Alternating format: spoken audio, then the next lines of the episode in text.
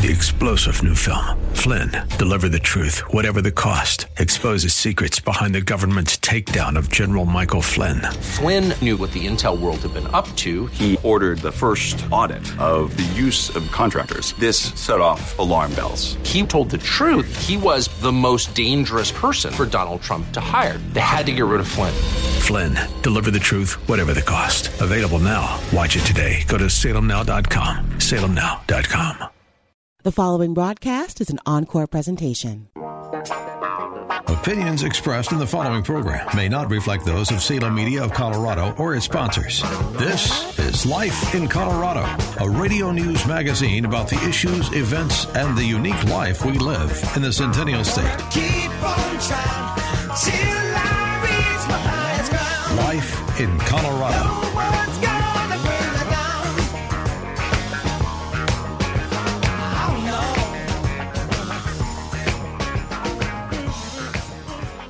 Hello and welcome to Life in Colorado. This week we're going to be talking about hunger in Denver. One in 11 families are, are dealing with hunger related issues. Now, I don't like to bring up topics that that are heartbreaking without some kind of hope. So let's start with a little hint on what the hope is going to be. Richard, have you ever heard of a gentleman by the name of Daddy Bruce Randolph? I've heard of him. Don't know that much about him other than he was sort of a legend in North Denver and helped a lot of people and built a strong community of, you know, people helping one another. And he helped a lot of people personally. A very good man and a legend in Denver. I mean, I learned about him uh, just this week, of course. Bruce Randolph, he was born in the 1900s, uh, well, specifically 1900, in Arkansas, a farming community in Arkansas. Uh, he did it all. He was a bootlegger, a shoe sign man, a janitor, and eventually he drifted to Denver where he decided to, to be an entrepreneur. He borrowed a thousand dollars from the bank and set up shop in his son's backyard. He started a catering business actually and he even designed his own fire pits and eventually he opened up the spot daddy bruce's barbecue and that was in 1963 and you're right. Yep denver north denver. Yep. He chose to to share his blessings and to feed the hungry specifically on Thanksgiving. And it's a tradition that has continued by the Epworth Foundation ever since uh, Daddy Randolph passed. Uh, they've kind of been trickling up and trickling up and and they just feed uh, families on Thanksgiving Day. Yeah, it's a wonderful ministry, and it's uh, sort of uh, an institution in the Denver area. But and it fills a real need. You know, we have a sandwich line at, at uh, Holy Ghost Catholic Church, and and that there's there's a lot of people that visit that every day. His uh-huh. good work yeah. continues. We're going to be speaking with Jeff Knost. He's going to talk to us a little bit more about what the foundation is doing this year, how people can sign up, and he's going to give us a, a little bit of history on Daddy Bruce as well. Great. So we're going to take a little bit of a break, and then we'll come right back with Pastor Jeff. You're a successful sales pro. You're making good money. So what's missing? Do you need something bigger than commissions? Salem Media Group in Denver is seeking an integrated marketing consultant who shares our sense of mission and wants to grow with a great company. We need an experienced, uncompromising self starter who understands selling, marketing, and ad strategies for digital and broadcast. Join our team and fuel that fire in your belly as you work with existing clients and develop new business in the Denver Metro. Go to salemmedia.com slash careers for more. We are going to actually get the season started, and I know there's a certain time of the year when everybody decides it's time to give, and honestly, it's now. From now until about the end of the year, donations as far as food, nonprofit, time volunteering, they increase. So let me give you an organization and a direction to focus that energy toward. The name of the organization is called DenverFeedAFamily.org. It's it's got a rich history that we'll we'll definitely get into a little bit toward the end. We have Pastor Jeff Knost or Pastor Jeff. He's going to talk with us about food donation, hunger, not in China, not on the other end of the world, but right here where we live with our friends, our family, and our community members. Thank you, Reverend Jeff, for joining us. Oh, and thank you for having me this morning. Thank you, sir. Now, uh, let's talk a, a, little bit about your background. Obviously, as a pastor, you've had some some definite impact on people spiritually. But when did you get into to donating food and, and helping those who are less fortunate? When I came to uh, Epworth in about 2006 as an assistant pastor, uh, there was a the Denver Feed a Family was just getting started and was uh, distributing baskets, and we started with about 2,000 baskets and uh, every Thanksgiving, trying to ha- give them a complete dinner: turkey, vegetables, potatoes, cake, all the things you would need to feed a family of, we'll say between four and eight, depending if you have hungry teenagers or not. It weighs about 45, about between 40 and 50 pounds. And since then, it's grown every year. We've probably, over the last 14 years, we've estimated, because it's hard to keep track of, about 80,000 families, or about, five, about 500,000 people have eaten on Thanksgiving because of the efforts of the Denver Feed a Family, which started as a grassroots type situation, has grown to the community. Now it's called Denver Feed a Family because uh, a lot of the city, uh, the people in Denver have embraced what we're doing and want to be a part of it through uh, volunteering and through donations. Okay, now uh, let's get into the organization. Uh, y- you mentioned that it was started uh, way back in. It's been about 14, so it'd be 2000 and, uh, let me do my math, uh, 2004. 2004. For myself, it's as far as I mean, obviously, I wasn't raised with a silver spoon, and and we were taught to to work hard, you know, do what you need to do to take care of yourself, take care of your family. But in the last, I want to say ten years, I've noticed a shift where we're all still working, we're all doing all that we can, but ends are not meeting for the working class in our community. Folks who are going to work every day, who are contributing to society, are poor.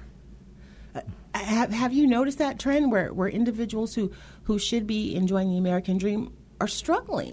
Yes, yes. Uh, particularly the elderly, uh, because they're on a fixed income, but the inflation keeps going up, the prices keep going up.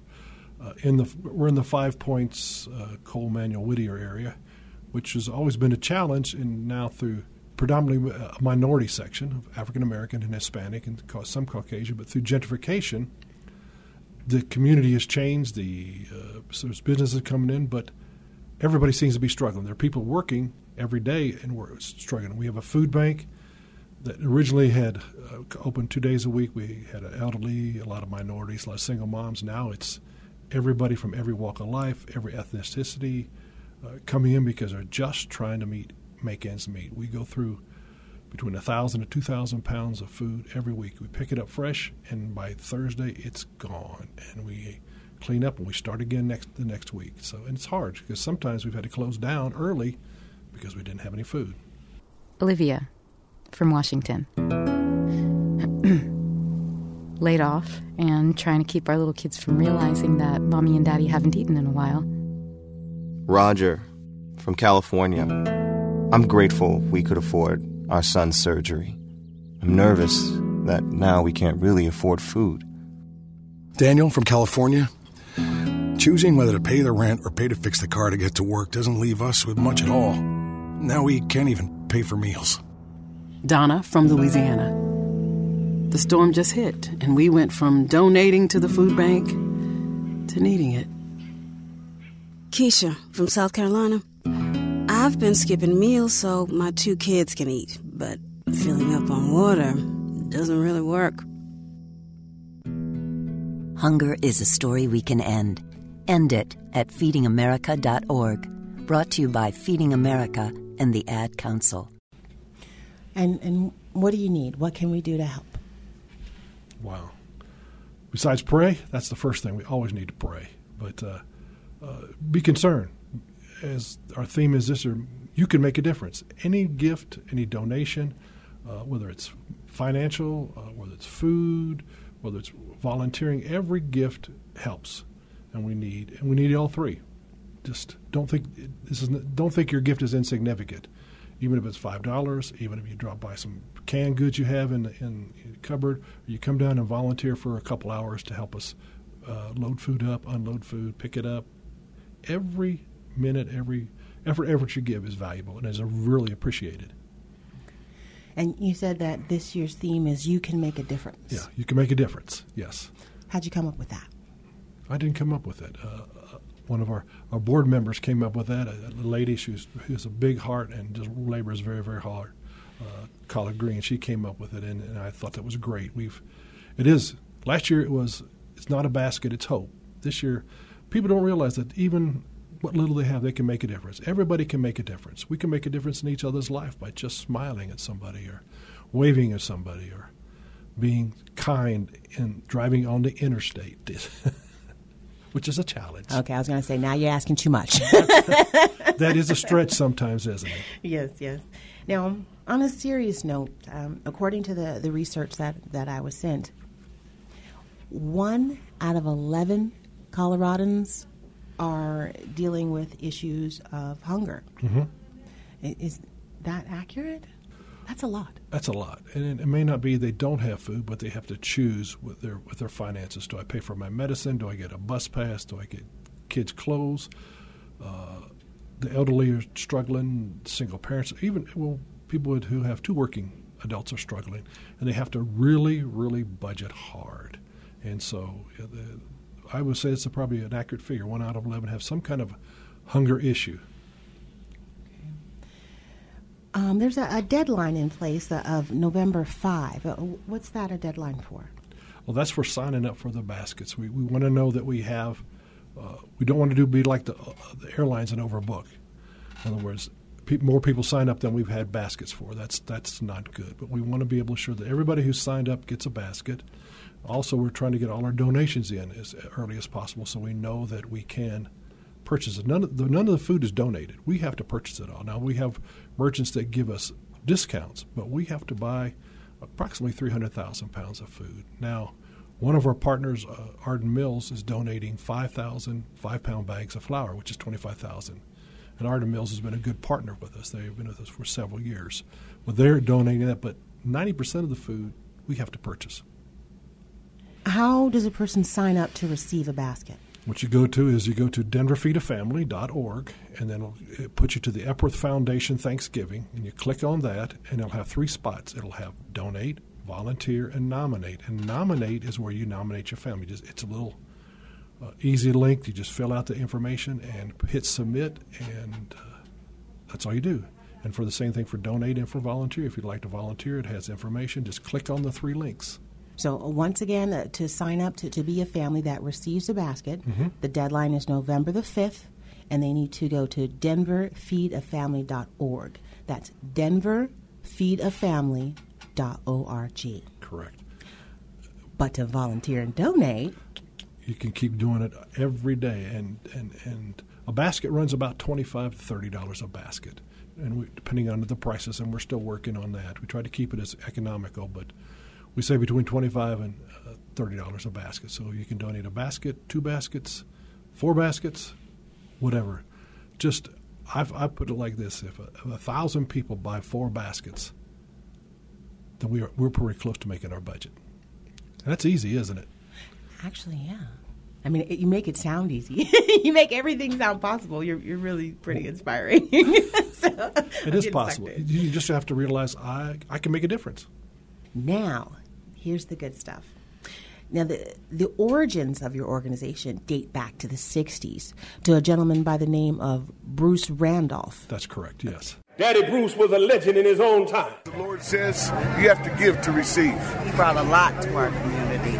He brought hope to these people down here. Daddy Bruce started feeding the hungry and the poor. And I thought to myself, you know, I mean, who's going to be giving food away? He said, No, man. I mean, the whole community is out there. This man is feeding the whole community. From his meager beginnings, with very little or nothing, he was able to share some of the blessings that he had. He fed thousands upon thousands upon thousands. He said Christ fed 5,000 people, and he wanted to feed 5,000. And he brought hope and he started helping us and showing us there is another side and there is a blessing that's coming to you. When you get to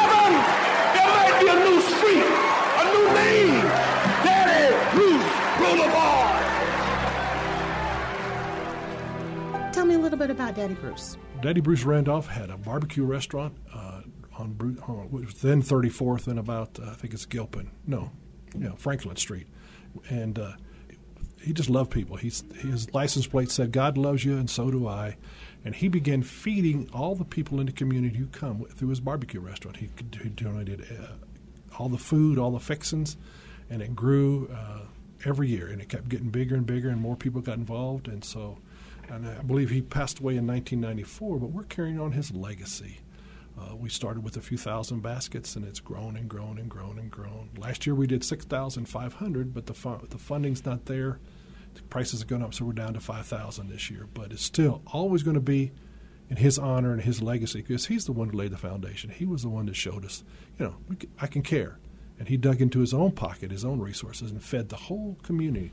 And then we're, talking about three, four, five hundred people sitting around having a great Thanksgiving dinner. So, an example of one person who made a difference. Yes. A lasting decades worth of difference. Mm-hmm. Awesome. So, big ups to Daddy Bruce Randolph. Yes.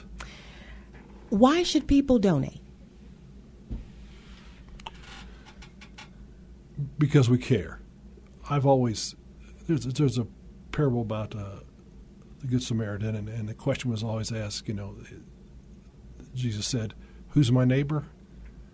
And really, I want to know is not who's your neighbor. What kind of a neighbor are you? That's what that's what it's all about. We want to make sure that the person next door to us is not hungry. That we have fences between our yards, we have security gates, and we don't know. And people move away sometimes, and you don't know they're gone for six months, and that's not good. We get we need to, instead of being isolated and dividing, we need to come together as one. I, I look for the fa- fact when Denver Feed a Family doesn't have to do it because everybody's taking care of their neighbor and made sure that the people next door, or their family, everybody is fed. That's my goal to make sure that I'm, I'm what kind of a neighbor am I? On the website, there's contact information and phone numbers and emails. If you have any questions, just you can email us at info.epworth.org, but it's on there. You can just click on. There's a phone number you can call. Uh, we're trying to get as many people we can to monitor the phones because they're just ringing, ringing, ringing. It's seven days a week, 24, almost 24 hours a day, I believe. If I'm there, I but when I walk, when I pull up, the phones are ringing. When I drive away, the phones are ringing. And we're doing. Just be patient. We're doing the best we can because everybody here is a volunteer. Nobody gets paid to do this at all. We everything donated goes. There is some logistics, but 98 percent of it goes all to the food and to the people. Perfect. Thank you so much, Reverend Jeff, for joining us today, and, and we wish you the best on your donation drive. Oh, it's going to come to God always has come through with us every single year. There you go. Thank you so much. Think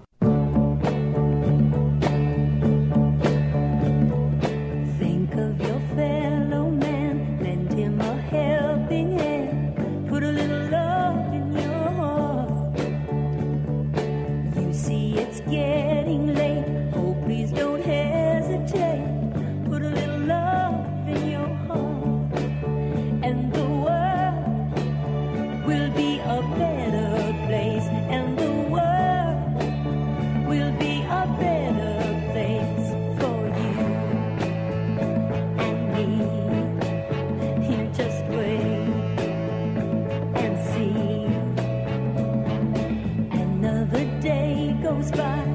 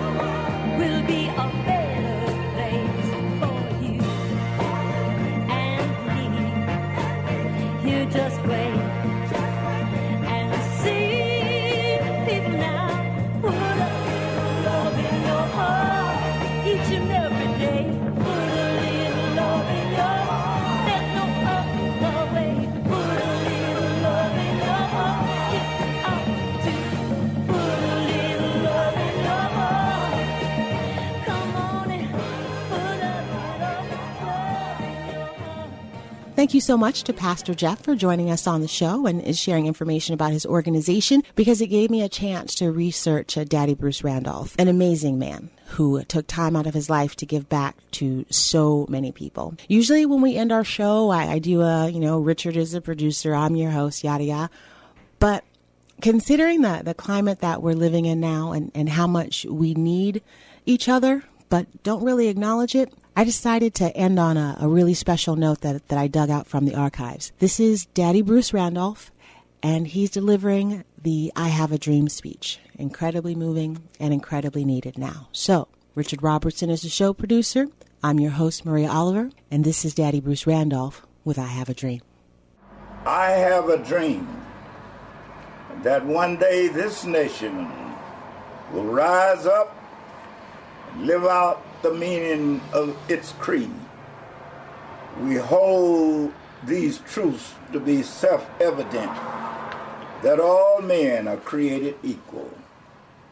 I have a dream that one day on the red hills of Georgia, the sons of former slaves and the sons of former slave owners will be able to sit down together at the table of brotherhood.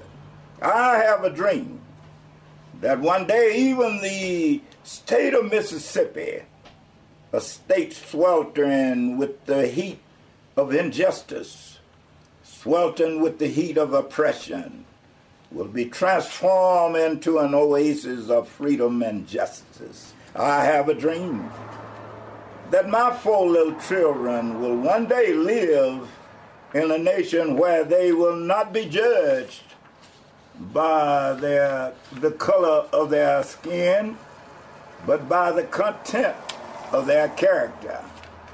I have a dream today. I have a dream that one day down in Alabama, with its vicious races, with its governor having his lips dripping with the words of interposition and nullification.